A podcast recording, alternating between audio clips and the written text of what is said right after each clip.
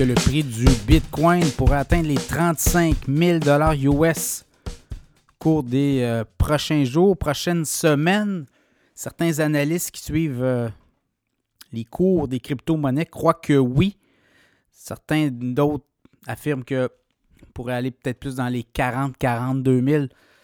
Et là, ben, le Bitcoin évolue une drôle de trajectoire depuis le lancement des 11 ETF, les fonds négociés en bourse Bitcoin comptant aux États-Unis le 11 janvier.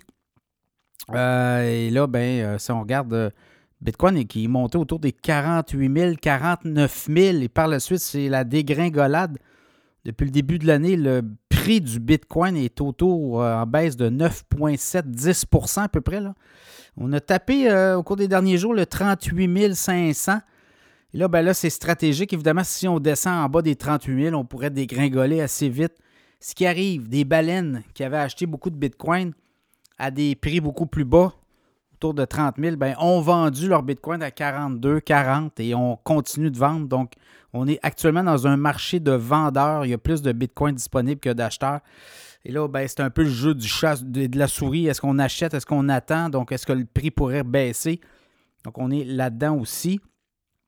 Donc, le cours du Bitcoin qui pourrait évoluer là, selon différents analystes entre 35, 36, 37 000 $ au cours des prochaines semaines. On dit que février va être très flat. Et par la suite, mars, avril pourrait être beaucoup plus intéressant là, au niveau des prix du Bitcoin. Évidemment, ceux qui veulent magasiner, attendez un petit peu. Peut-être que le mois de février va vous donner des opportunités au niveau du Bitcoin, clairement.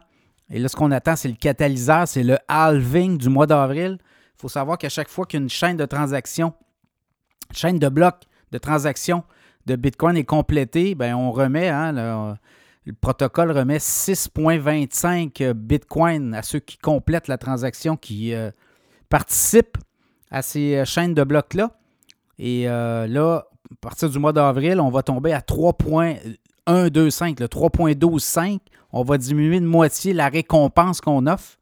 Il faut savoir qu'actuellement, il y a 19,6 millions de bitcoins en circulation et il n'y en aura pas plus que 21 millions en 2140. Donc, quand il y a des halvings comme ça, c'est qu'on diminue le nombre de bitcoins qu'on donne en récompense pour les mineurs de bitcoins qui participent à créer là, justement les transactions. Et ils participent à la chaîne de blocs. Et on dit que c'est à peu près 900 bitcoins là, qui sont transigés. En fait, les participations qu'on émet, là, le nombre de bitcoins qu'on remet chaque jour actuellement, c'est autour de 900. Mais ça va diminuer avec les halvings. On va en remettre beaucoup moins. C'est comme ça, il y a des étapes de halving où on va diminuer le nombre de bitcoins que l'on récompense.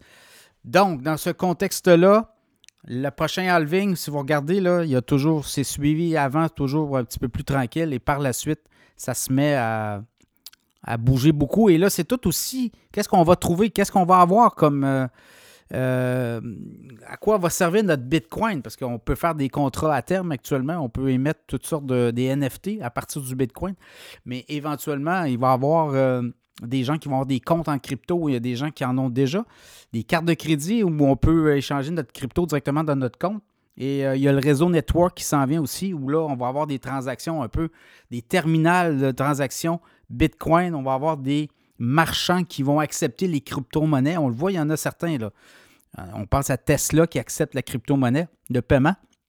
Mais on pourrait étirer ça. Et là, je pense que dans les prochains trimestres, on va voir apparaître aussi là, des marchands accepter la crypto-monnaie dans des paiements, des terminaux de paiement. Et là, ben, à partir de là, je pense que là, on pourrait trouver beaucoup d'utilité à ces crypto-monnaies-là. Et la porte a été franchie là, aux États-Unis, notamment auprès de la SEC, la Security and Exchange Commission. On a mis des bitcoins en vente, en fait, des ETF bitcoins comptants. Donc, on a accepté. Donc, c'est une forme de réglementation de l'industrie. On est en train là, de la réglementer tranquillement. Donc, évidemment, le Bitcoin, l'Ethereum aussi suit beaucoup le Bitcoin. Là, l'Ethereum autour des 2200, 2215 actuellement. On est monté à 2800. Même, on est monté à 2600, 2700.